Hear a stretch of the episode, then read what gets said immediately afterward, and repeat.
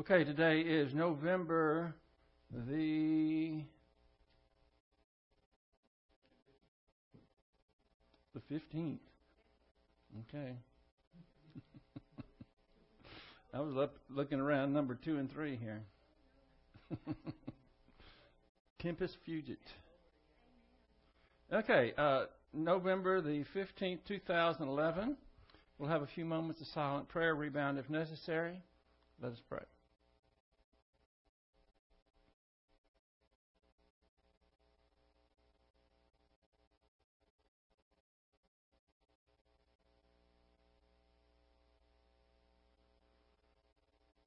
Heavenly Father, we thank you for your word. We thank you that we can understand the entire realm of doctrine, that it is coherent, it is complete, and it is accurate. And we pray that you will help us to focus so that we can incorporate your principles and the scriptures themselves into our soul so that we can be prepared and be good and faithful servants. For we pray it in Christ's name. Amen. We're going to do a little review on James chapter 2. We finished the Jehovah Witnesses and their theology last time. And I thought it would be just kind of natural to flow right into James chapter 2 because this is where the Jehovah Witnesses, as well as others who are professing Christians, those who, profess faith in Christ, but say that you have to have works as well, this is one of their favorite places in the Bible to go. and it's just a demonstration of someone who has a little knowledge that think they have a lot and it and they are confused. So we're going to digest this again a bit. Some of you weren't here, and I think it's worth going over anyway. Do you remember some of the, without looking at your notes, by the way, do y'all remember some of the things you could tell someone, some of the questions you could ask someone who alleges that you do have to have faith in Christ, but you also have to have works as well? You don't have to tell me what any of the questions are, but just let me know if you know of any. How many of you know of any? Let me see your hands. Okay, good. Um, anybody so bold as to make a stab at what one question might be? Okay, how many how many works would it take? That's a good one. What kind of works would it take? Okay. None of these were on my list, but they're good. That's okay. No, they're they're acceptable. They're good. Oh, there you go. If if if if a person has to work in order to be saved, then why did Christ have to go to the cross? And what are you supposed to do after you ask that question? Wait for an answer. Because there might be a bit of silence because it might be the first time that anyone asked them that question they may have never even thought about that before, and you need to give them a little bit of time to think. Um, anybody remember any other ones that would be? Cindy? Yeah, but we're not to there yet. uh, that would be good, but we're still, we're just talking about, generally speaking, in fact, most of the people that you're going to come in contact with are probably going to be professing believers, and also the majority of them are going to think that faith is not enough, that you also have to have works. We're not even getting to James 2 yet. We're just addressing the prin- that principle and how to deal with it because a lot of times people, in fact, probably most of the time, the people that you will talk to that believe that you have to add works to faith in order to be saved, they don't even know about James 2. So we have to be able to address those, and that's probably the ones that you're going to uh, come in contact with the most. The most powerful thing you can do when you're talking to people about doctrine or about the gospel, whatever it may be, is ask them questions. If nothing else, you can get them to think which most people don't do. They just parrot things that other people have told them and they don't even think about it. They just think, that sounds good to me, I'll use that one. Furthermore, it keeps them engaged. If you start just, eh, eh, which we don't mean to do, but some people have a tendency of getting excited and they just say everything they know about the Bible. And they drone on and on, and some aren't that adept at reading body language. And you can you can if you're if you're alert, you can see when they've tuned out. They're not going to tell you, well, you can rattle on, but I tuned out two minutes ago. They're not going to say that, but you can tell by their body language. One of the things they start do start doing is just putting more space between you and them. I mean, it's just it's just natural for people to do that, and and you you can lose them and not even know it. But if you're asking them questions, it demands that they stay engaged and think about how to respond to your question. And I came up with another one today. It just I just thought, why hadn't I thought about that before? Because you're going to talk to people that are going to be closed minded, negative, and if you tell them something, you give them the opportunity to say, Well, I don't agree with that. I don't believe that. You've opened the door for them. But you know what? When you ask them a question, they can't say that. When you ask them a question, they're not going to say, Well, I don't believe that. So if you don't want to hear that, just ask them questions. It's going to make them think. It's going to keep them engaged. And they're not going to be able to say, well, I don't agree with that. You're, you're not asking them to agree with anything. You're just asking them a question. And the reason that I'm harping on this and I'm hammering this is because most people are going to forget this. They get in a, in a position where they can actually be a, a, a faithful servant to Christ and impart some truth. And all the training goes out the window. Well, you got to believe in Jesus Christ. Do you believe in Jesus Christ?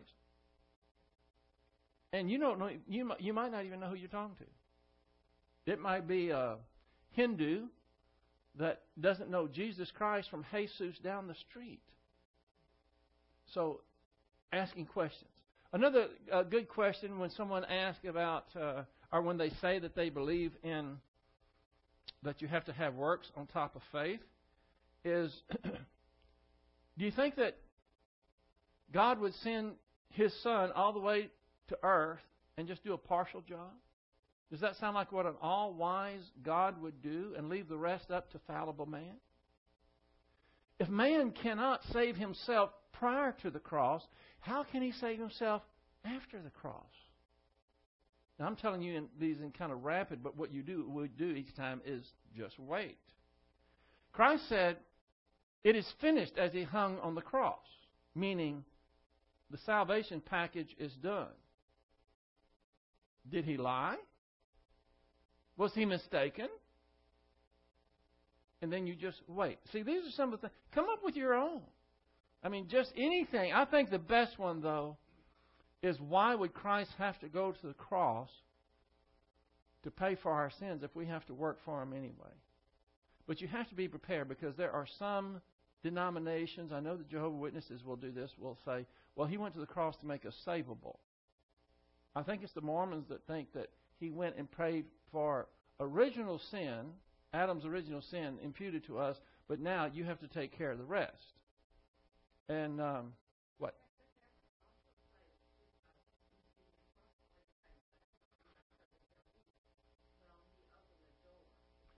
Yeah, well, if they, however they say, it, if they open the door, see, the next thing out of your mouth, because they have made an assertion. They have said something that you know is not biblically correct. And you don't want to argue with them. You don't want to preach to them. What you want them to do is have to defend that assertion. And the way that you do that is by asking them questions. And let me tell you, this is going to be foreign to them because they're not used to people doing this. They're very comfortable with people uh, disagreeing with them because they can just tune out if necessary. But when you're asking them questions and they have to defend it, they're in uncharted waters to begin with. Yes, Michael.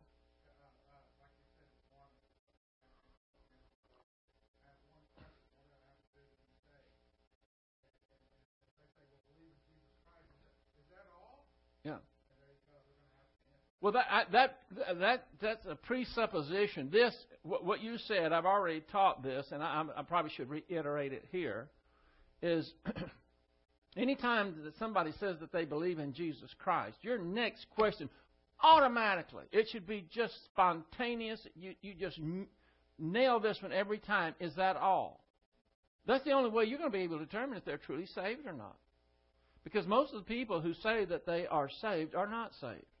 They have bought into a false gospel, a different Christ and a different gospel. And you ferret that out by just simply asking them, is that all you have to do?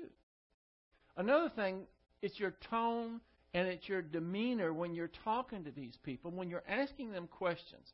There's a right way and a wrong way to ask questions.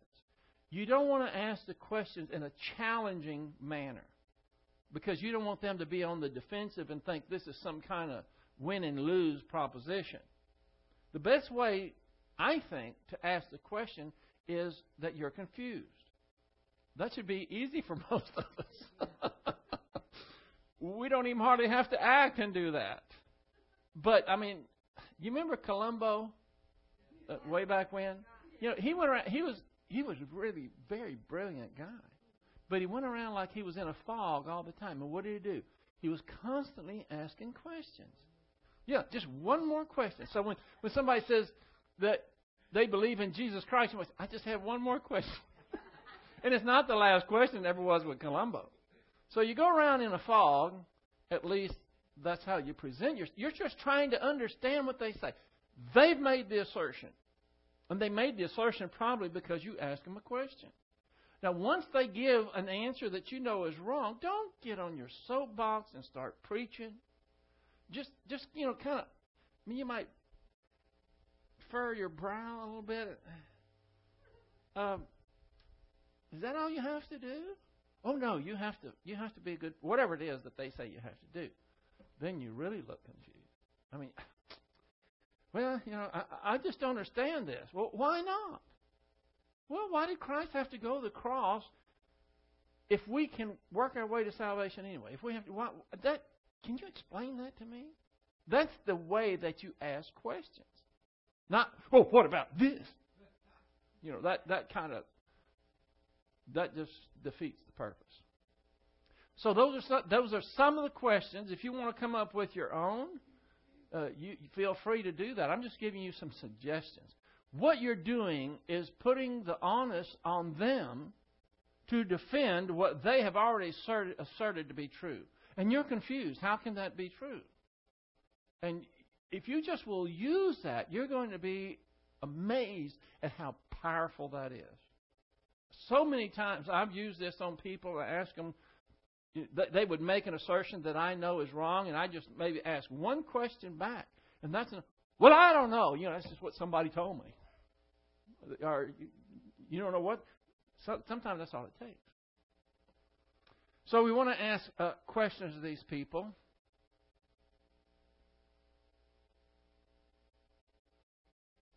Now, for those that have a bit of doctrine, and those, see, I'm not picking on any group, but I know certain groups like Jehovah Witnesses are well trained. Listen, if you're going to go, go door to door, you better have some answers. The only experience I had going door to door when I was about 10 years old, I had the grand idea to sell Christmas cards, and they made it look so easy in this Boy Scout magazine. I thought, well, I'll do that. And they sent boxes of big boxes of Christmas cards. And so I went door to door, and I had a really good sales pitch. I'd knock on the door. Yes. Want to buy a Christmas card? No. Wham.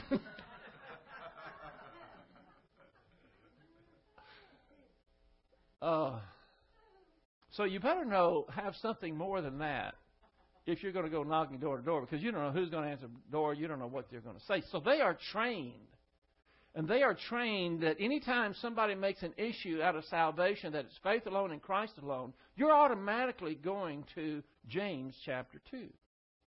I can guarantee you that's what's going to happen. And the whole problem with James chapter 2 is there is a lot of false assumptions. presuppositions that are in error. Because they already come from the standpoint that this is talking about salvation. And of course, we know that it's not. And so we're going to go through this so that it doesn't matter who it is, you'll be able to handle these things. Now, let's say that you're talking to someone and they say, uh, You've already presented your case that it's faith alone in Christ alone. And they say, Yeah, but, and usually it's five words from James chapter 2, verse 26, last verse in chapter 26. And they say, Yeah, but faith without works is dead. And I do it nearly with a smirk, like, ha, ha, ha. I've got you now. And most, unfortunately, that defeats most believers. They don't know how to handle that, thing. So now, the question that you might ask, you're go, you want to make sure that they don't go off on a tangent. You want to herd them into this one spot. And you do it by asking questions. And if someone tell, would tell me that, oh, yes, but faith without works is dead. Now, we know Ephesians 2 8 9 and uh, Titus 3 5 and Galatians 2 16 and Romans 6 23, Romans 4 5. We know all of this. So it should come as a shock. I mean, I'm confused. So you want to ask them, do you believe that the Word of God is inspired? You want to make sure, because the, you're going to make God's Word the issue. Remember that. You'll always have to do that because that's what we're supposed to, we're supposed to do. That is our guide. That's everything. So you, if you ask them, uh, do you believe that the Word of God is inspired? If they've already told you, quoted something from James chapter 2, chances that they're going to say, well, no, it's not really inspired, is pretty slim. Because it was undermined their own assertion in their own case. Then you might even take it one question further and ask them, well, oh, by the way, if they say no, what are you going to do? If they say, well, no, I don't really believe it's inspired, uh, chances are slim that they would do that. But if anybody said that, what would you do? Where would you go in the Bible in order to explain that the Bible says that that's not so, that it is inspired? You're in the right book. Come on, bibliology, bibliology. Second Timothy, chapter three, verse sixteen. Yeah, but we're talking about it. This uses the word inspiration in the English anyway. Second Timothy three sixteen. Now just think of John 3:16 and associate it with 2 Timothy 3:16 and you'll have it. Okay? Now, there's another great verse in 2 Timothy that's one less in each case. It's 2 Timothy not 3 but 2 and not 16 but 15. But let's stick with first of all 1 Timothy uh, 2 Timothy 3:16. For the word of God no, excuse me. For all scripture is what? God breathed, inspired by God, and is profitable for, for doctrine, for reproof, for correction, for instruction in righteousness, that the man of God may be complete, thoroughly furnished unto all good works. Okay? That ought to be on our memory list before long. I don't know. Anyway, that's 2 Timothy 3:16. So if someone says, "Oh, it's not," you can say, "Well, the Bible says that it is." And you might even say, Theopneustos. God breathed, inspired. Now, if you want another great verse that is in 2 Timothy and it's instead of 3:16 it's 2:15 just take one from each one of those numbers and you have another great verse study to show thyself approved unto God a workman that needeth not to be ashamed rightly dividing the word of truth so there's two great verses for you to remember you can associate them first of all with John 3:16, only it's 2 Timothy 3:16, and you take one off of each one, you got another good verse about it. Okay, well, so here you have a guy, and you've said he agrees with you that it is inspired, and you might ask him one other question. This one is important because it's it's setting the I, I hate to call it a trap. It's not really a trap, but maybe it is. I don't know. You're, you're, you're, yeah. Uh, do you think that the Bible contradicts itself? Now, if they say that yes, it's inspired, chances that they're going to say, well, uh, yes, it does, is very slim. It undermines their case, and it just contradicts what they just said that it's inspired. So if you get those affirmative answers and that, that yes, it is inspired, and yes, it does not, or no, it does not contradict itself, then you're ready to ask the next question. Okay?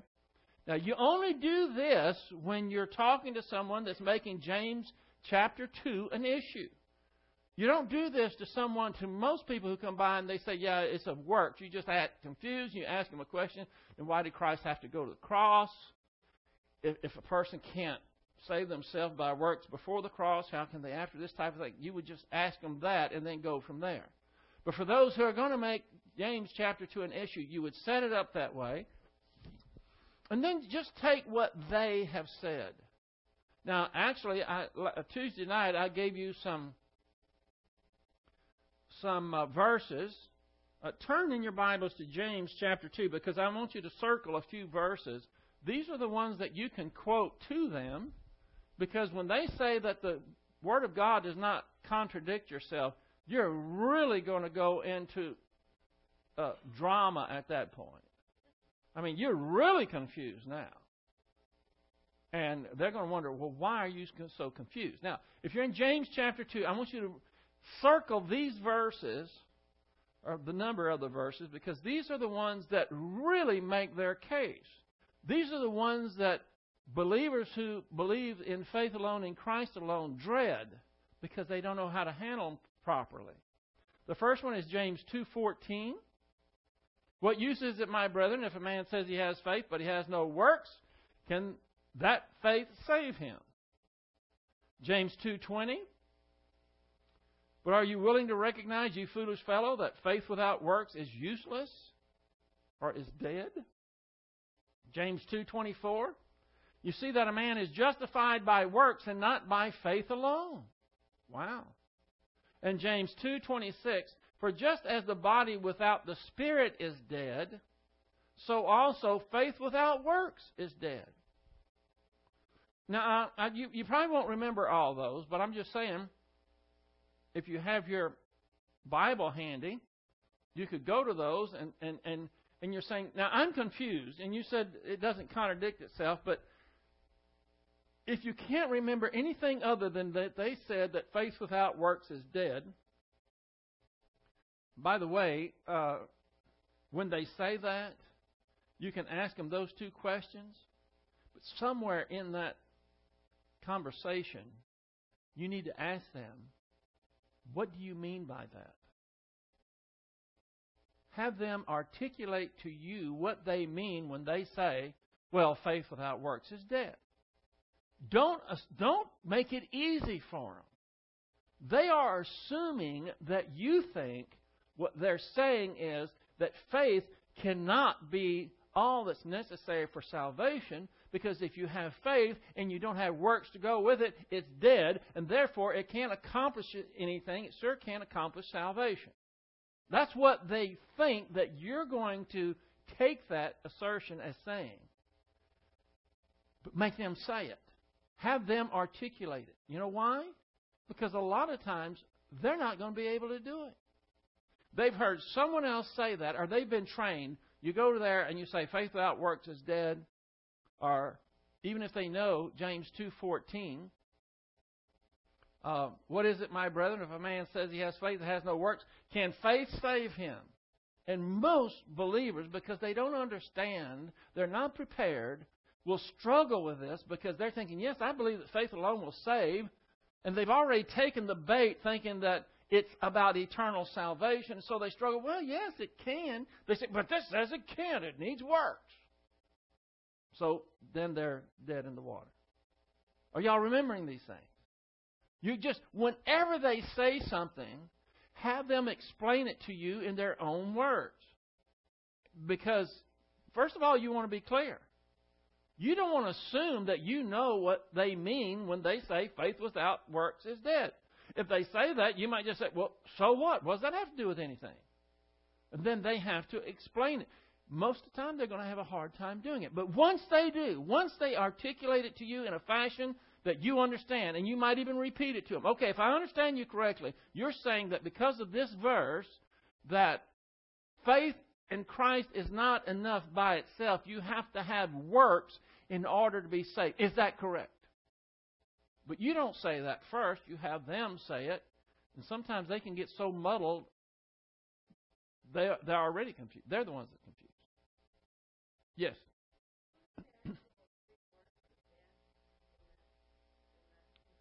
I, I hadn't looked it up, but it's probably nekros. That's the Greek word for, is it? Yeah, nekros. Yeah. Uh-huh.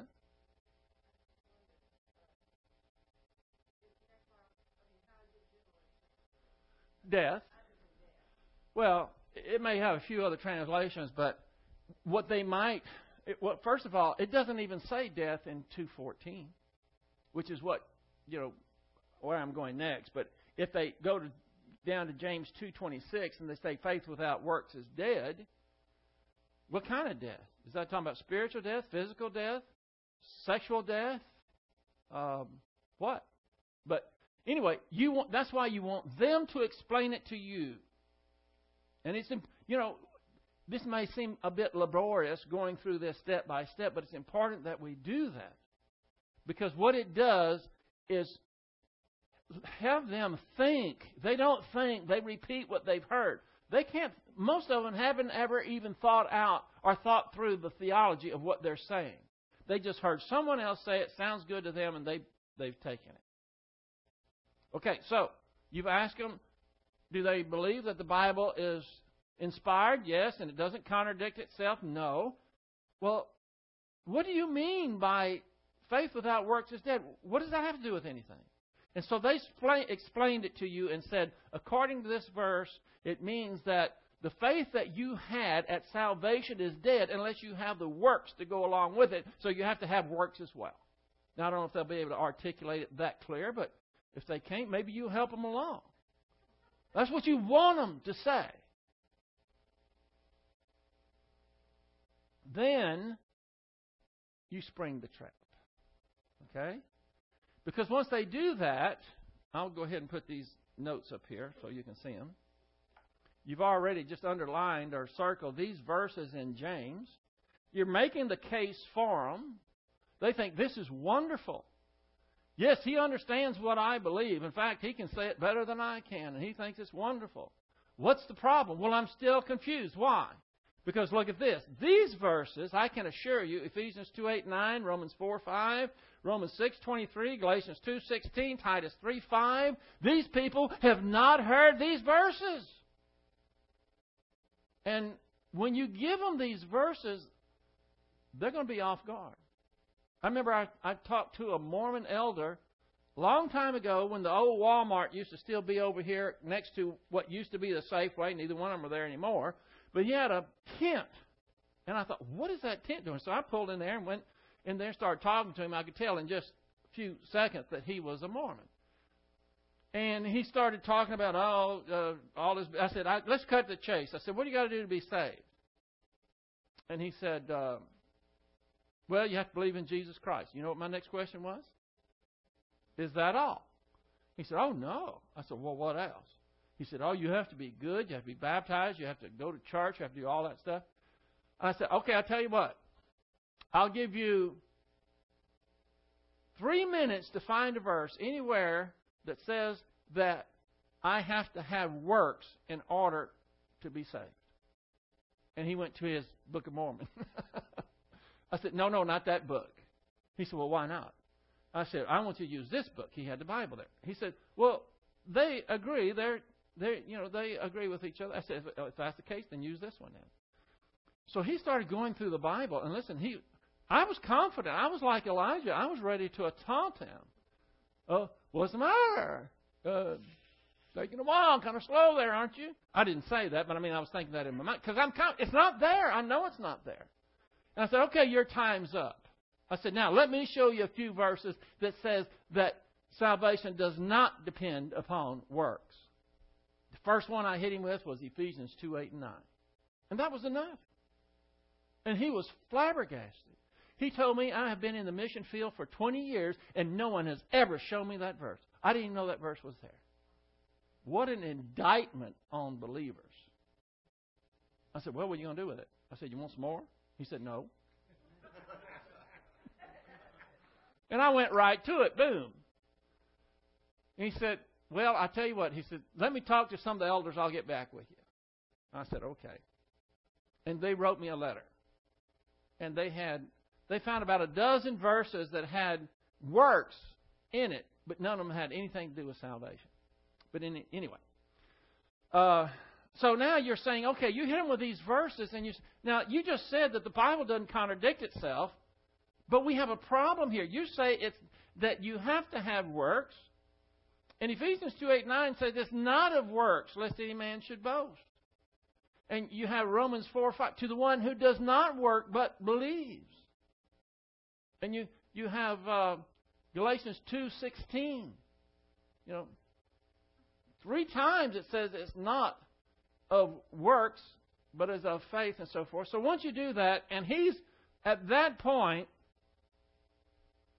you have to make sure that he understands that there is a certainly a conundrum. There's there is a, a problem.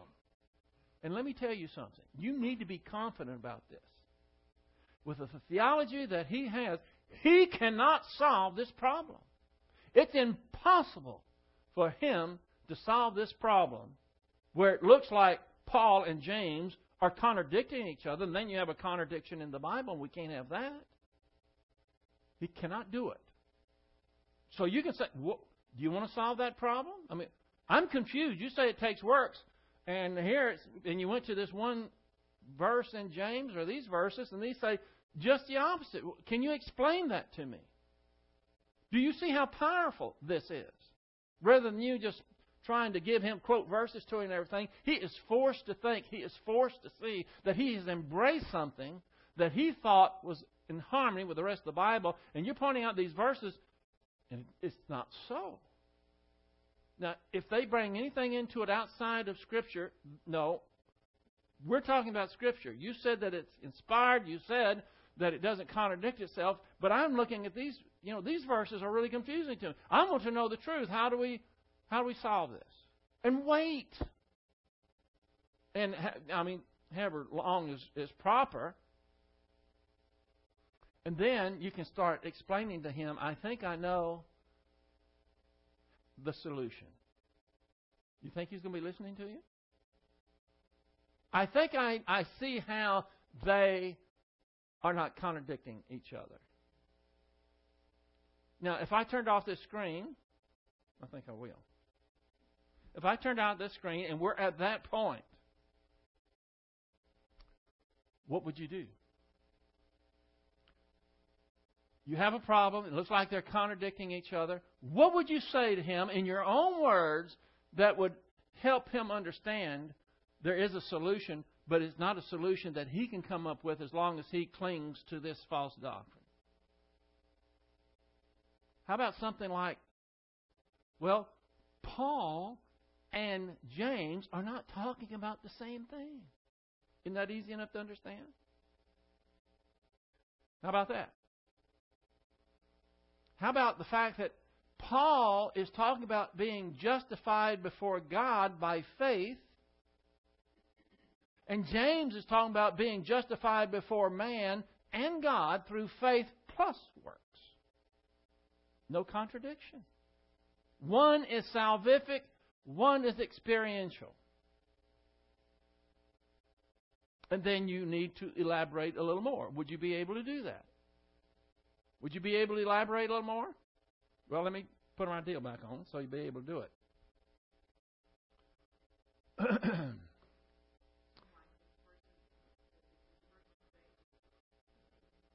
Oh, he, absolutely. Well, let me put it this way. He thinks he's saved as long as he keeps doing all the things that are necessary to be saved. It's a process. He thinks he's saved because he's doing everything that he thinks is required. But if he if he quits going to the church, if he gets a divorce, if he quits going door to door, if he does any of these type of things, if he doesn't keep it up, he knows that he's toast.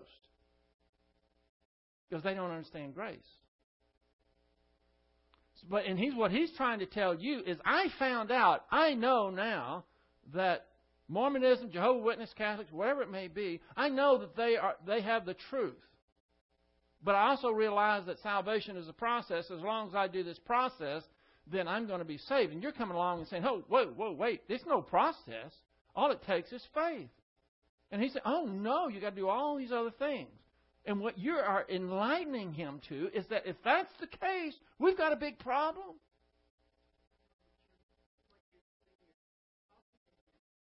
Mm-hmm.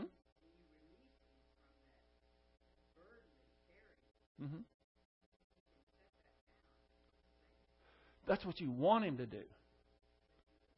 Well, if he believes that it's faith alone he is saved, but I've never had one come across that easy before.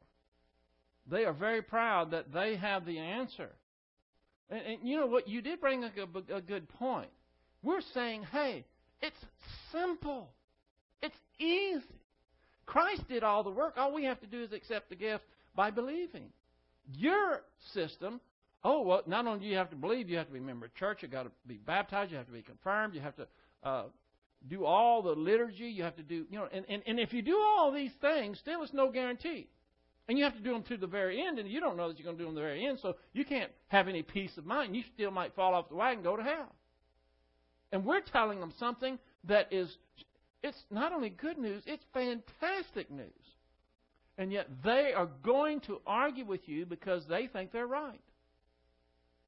And the only way to do it is to show them that there's a dilemma. There is, there is a contradiction. And you can ask them, what's the solution? They can say, well, you're wrong and I'm right.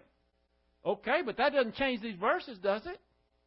It doesn't change Ephesians 2 8 and 9. We can't just take a marker and mark out that it's not of works. That's not going to change anything. So then when you say, I think I might have a dilemma, Otherwise, what is it? Is Paul and James at odds with each other? Are they con- are they contradicting each other? Is God confused? Here's the scripture, 1 Corinthians 14:33. For God is not a is not a God of confusion, but of peace, as in all the churches of the saints. He's not a God of confusion. He knows exactly what he's doing. And every word is inspired by God to be there, and we have to be able to understand it, or he failed in communication. The, the failure is these presuppositions that people bring in that are erroneous, and they have to see that this is false. And the way to do it is not tell them. The way to do it is show them the problem and ask them to solve it, and they can't do it. They either have to say that it's really not inspired and it does contradict itself, or there's another solution. If you say you have the solution, I'm, I'm all ears. Is everybody on board? Okay. No, no. Listen, I used to. I'm, I'm kind of. I used to think I hate James. I re- why does it even have to be there? Because I was taken to the woodshed by more than one Jehovah Witness before I saw the light. Before I figured out what was going on, when they went to James two fourteen and and uh, James two fourteen, let me get to it here. Or is it? Uh, what use is it, my brother? Man says that he has faith but has no work. Can that faith save him? That was brought up to me, and I said, Oh, absolutely. All it takes is faith. And they, well, it says works. you got to have works too. And I think, what do I do now? See? Get back up here where we are. Now, I'm going through this slow, and I, I know this is review, but this is so critical that I want you to get it.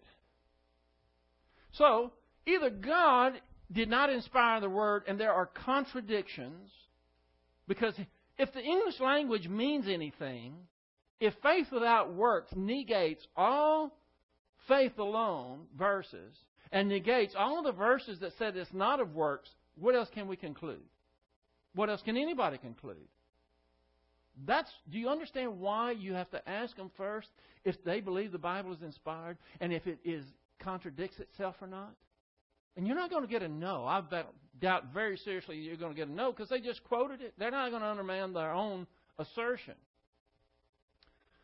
Okay, so you the first key. This is what you want to do. Once you once you've told them that there is a solution, and that you might say that Paul and James are not talking about the same thing. That's the first thing.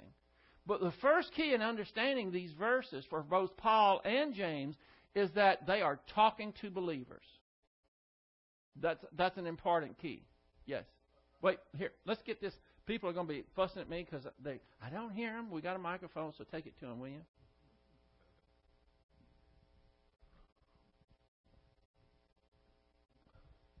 A uh, good question would be to ask them, um, uh, well, what, what, makes you so sure that that's talking about salvation from hell? Yeah, that's a good one. You know, that they'd have to. Or just what that. makes you think that? Yeah, what makes you think that? Mm-hmm. And uh, that would nail them right there. They'd have to answer that. Well, see, that's what most people think. When we get to, I, I, I'm, I don't know if I'll get to it tonight or not, but when we get to James two fourteen, and when it says that they are that, that uh, faith without uh, works, it says, uh, you know, can can can that save save a person? Most people, when they see the word save, they default automatically to salvific faith. I mean, uh, uh, saving, you know, saved from the lake of fire. They automatically think that, and that's a that's one the, that's a good question you can ask them. But I think to point out that maybe James and Paul aren't talking about the same thing might set that up a little better because it never occurred to them because they don't know these verses. That was my question about 214. Mm-hmm. You know, my mind always goes, saved from what? so if you were just reading that and you didn't understand the difference that for eternal salvation, mm-hmm. but you're just coming in the context in there. Yeah, what the con- is it not only the context, about being saved from? Yeah, yeah.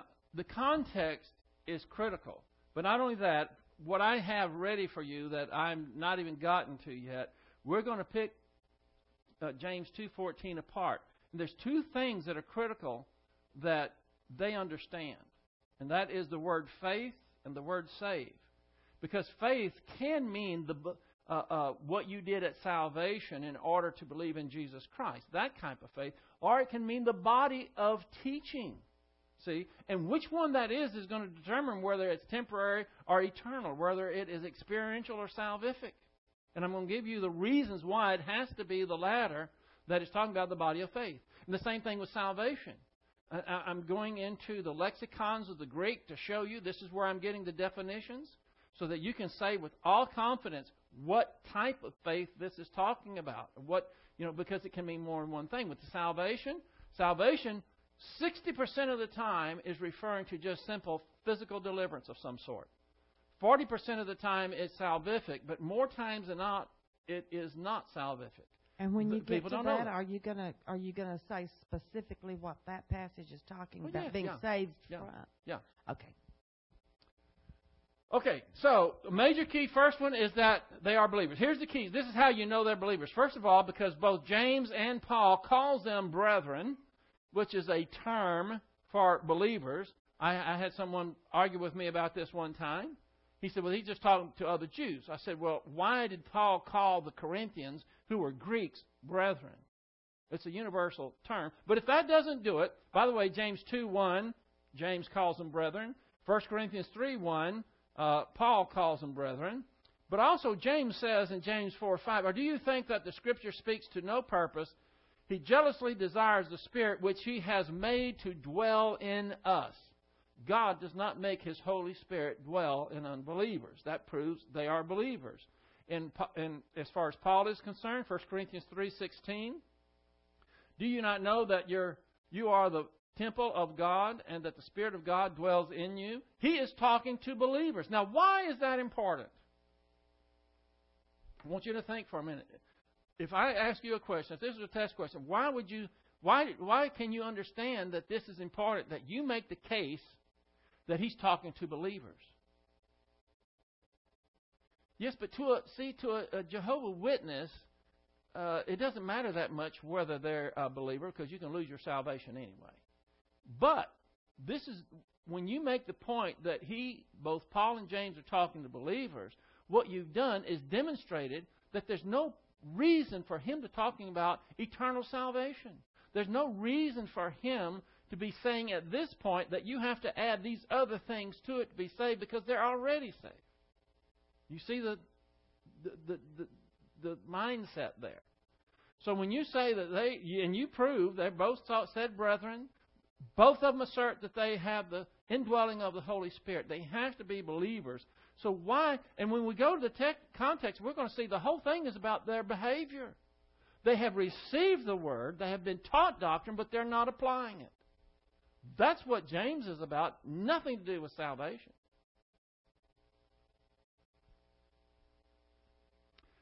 Okay, uh,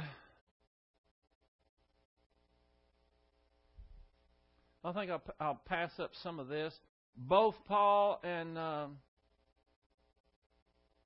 uh, James make the case that they were uh, they were not applying doctrine. They were really off course, and we're talking about believers. Now, you remember the Corinthians? They did everything you can think of. They were the worst. They they had every base covered when it came to mental attitude. Any kind of they did everything wrong. They did. When they had a, a an incestuous believer in there, they just oh well this is cool. Come on in. You're welcome. Just stay right here. We don't care. And Paul excoriated him for that because uh, not even not even the unbelievers would put up with that. Put him out. Turn him. We'll turn his flesh over to Satan. And so they did that, and then he he repented. He changed his mind, He acknowledged that he was wrong, and wanted to come back. And then they wouldn't let him come back, and that was wrong. The whole purpose of shunning or some people would say excommunicating to separate from people is for them to understand, hey, you're in serious trouble here. He recognized it, repented, and then they wouldn't let every, they did everything wrong. So both of them were believers that that uh, Paul and James are dealing with in carnality. Here's some more verses uh, talking about they were dealing with carnal believers. James 4 2, James 4 4, 1 Corinthians 5 1, 1 Corinthians 3 3. Those are all. Now, here's the second major key and this is the major, major one, is that Paul and James are not talking about the same thing. And these, most people assume that they are. But they're not.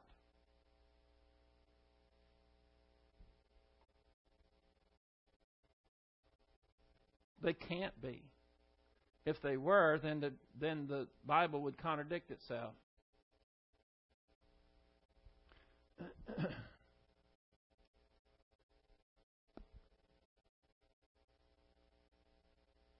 Did you did you bring up the PowerPoint? Okay. Y'all hold on just a second.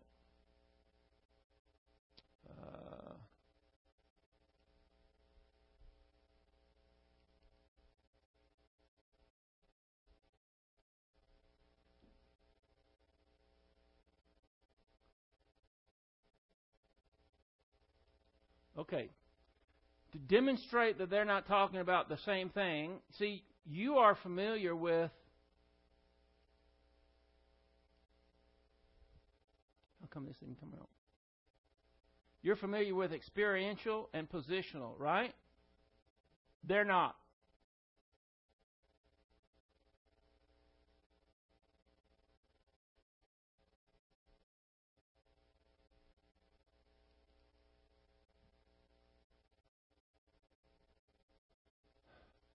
Come it's not coming up?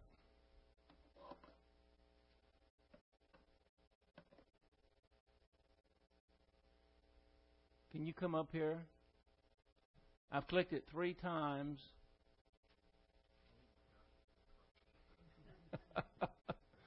here it is right here. And it's not coming up. Anyway, what I'm going to show you with regards to PowerPoint, many of you saw it last time, is that Paul, on one side, is talking about a certain type of justification, and James is over on this other side, and he's talking about a different type of justification. And I'm showing you on a PowerPoint, if it would ever come up, the difference between the two. And as you're explaining this to someone, the difference between the justification that Paul is talking about and the one that James is talking about is completely different. That explains how they don't contradict. And I would bet the farm that they have never heard this before, and it's going to start making sense to them if they are halfway open. And see, they're going to be ready for you to talk now. You presented a monumental problem, and they can't solve it. And you've given them time to solve it. What do you say? What do you think? They might, well, I don't know. All I know is that you've got to have works also. Well, then explain Ephesians 2 8 and 9 to me. You said the Bible's inspired. You said it doesn't contradict itself. Then explain it. He can't do it. So he should be ready to listen at that point. And when you say that Paul and James isn't talking about the same thing, he still don't know what you're talking about until you say both of them are talking about justification, but neither one of them are talking about the same type of justification. Didn't you know that there's more than one type of justification? And I can guarantee you they're not taught that. Even denominations don't teach that. Not many people know that. And if you don't know the difference between positional and experiential, if you don't know the difference between a experiential justification, a positional justification, what is what is salvific and what's not, how far are you going to be able to understand the Bible? They don't. It, well, we got a. Still not coming up. Okay. Well, I'll just keep to my knitting. I could I could go through it, but it's more powerful when I go through it and you see it at the same time. Um,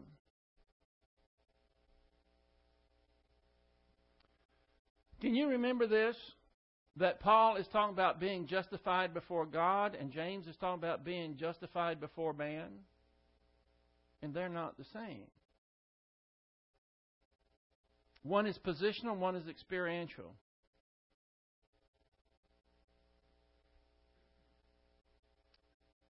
Oh,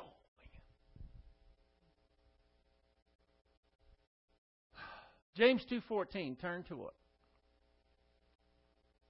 To understand James 2:14, you have to understand both faith and save.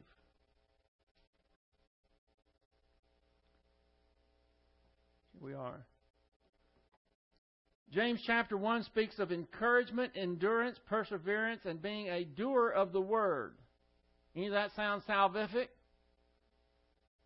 The first 13 verses of chapter 2 mentions how the believers were showing partiality to rich people and other transgressions. So to understand verse 14, one must understand the meaning of these words, such as faith and save. What is it, my brethren, if a man says he has faith but has no works, can that faith save him? Now, I already explained that they think that this faith is referring to the faith that you have at salvation because they're trying to push this and fit it in a salvific box, and they can't do it. But that's what they're doing. So let's look at faith.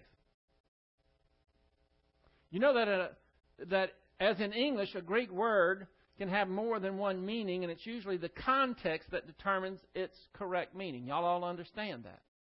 Well, look at here, faith. This is from uh, the Greek English lexicon of the New Testament and other Christian literature.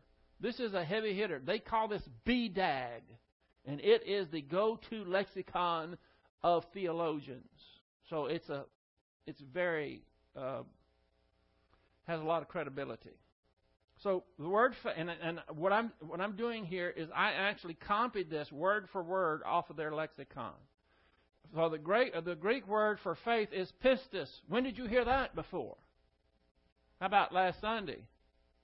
Remember? Pistis is a noun, pistos is an adjective, pisteuo is a verb. Okay. Number one, meaning that which evokes trust and faith. Two, state of believing on the basis of the reliability of the one trusted. Trust, confidence, and faith. Both of those could be salvific, right? Number three, that which is believed, the body of faith believe the teaching. And what I'm telling you is in this verse, it's not referring to one or two, it's referring to number three, the body of teaching, or we would just say doctrine. Now, certainly Ephesians 2 8 and 9, for by grace are you saved through faith, refers to meaning number two, remember? However, 1 Timothy 4 1 says, But the Spirit expressly says in latter times, some will fall away from the faith. Faith mentioned here is clearly referring to meaning number three, right? The, the, the body of teaching. They'll fall away from that faith. It's the same word, P I S T I S, but it has those different meanings. So, what does faith have in James 2:14? What what meaning does faith have? Now, before I tell you this, consider verses 21 and 22 of verse of chapter 1. Here's setting up the context. In humility, receive, meaning learn the word implanted. That is a command. Number two, I mean, verse 22, prove yourselves doer, doers of the word, meaning application. So, what is James, James emphasizing in chapter 1? Learning the word and doing the word, perceiving it and applying it. Now, in between verses 1 through 13 of chapter 2, James exposed the failure of those believers to live up to their calling and duty. It is the context that introduces, it's that context that introduces verse 14. They had learned doctrine, but they were failing to apply it. This is the structure of the entire epistle.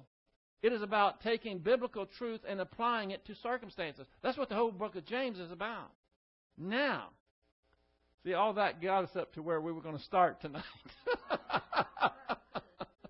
this gives Carrie fits. She's trying to put all this together, and it's just okay. Now here's why. Here are the. Fa- Let's look at the facts so we can determine why the faith in this verse is referring to the third one, the body of knowledge, and not the faith that took part at salvation. You understand why that's important? It's going to set the whole tone. The facts. Number one, James was addressing believers. Number two, they had learned doctrine but were failing to apply it. Three, the focus was on their behavior, not their eternal destiny. Four, eternal salvation was not mentioned because it wasn't an issue. Number five, therefore, faith in verse 14 must refer to the body of teaching they received, but were ignoring and not the faith that they exerted when they believed the gospel. Now, wouldn't any rational person come to that conclusion based on these verses and the context? to, to, to, to allege that this is talking about the faith you have at salvation would be like talking to somebody about a fishing trip, and in the middle, of the fishing trip, uh, guys are speaking, they're talking, and in the middle of the fishing trip, one of them st- says, Well, you know, I think chartreuse is the best color for tutus. What would you think? What? I mean, I know what you guys would think. You might be thrown out of the boat. You know, uh, you, what I'm saying, this is how foreign this idea is to what the context is. Oh, well, we'll go into save next. Got, we've got to look at save and do the same thing with it. We've got to determine whether it's talking about salvific type salvation, being saved, or whether it's saved from some type of temporary physical danger. And we'll look at the facts again. We're going through this laboriously in order to nail it down because I want every one of you to be able to not run away from James 2. In fact, you would like to invite it because you know, you're prepared, you know what to do. You're going to ask them questions, you're going to present the dilemma, they don't know what to do. Say, well, uh, how about this? Okay? And we'll start we'll start next time where I was going to start tonight. We're going to try. Okay, let's close. Father, thank you for this time that you've given us to prepare ourselves to be good and faithful servants. We need to go over these verses that we know unbelievers who have bought the lie are going to. That we won't be debating with them or putting them on the defensive, but we will challenge them to think, maybe for the first time, and let your word speak for itself. So we pray that you will help us to meditate upon these things so that we can be ready, for we pray it in Christ's name. Amen.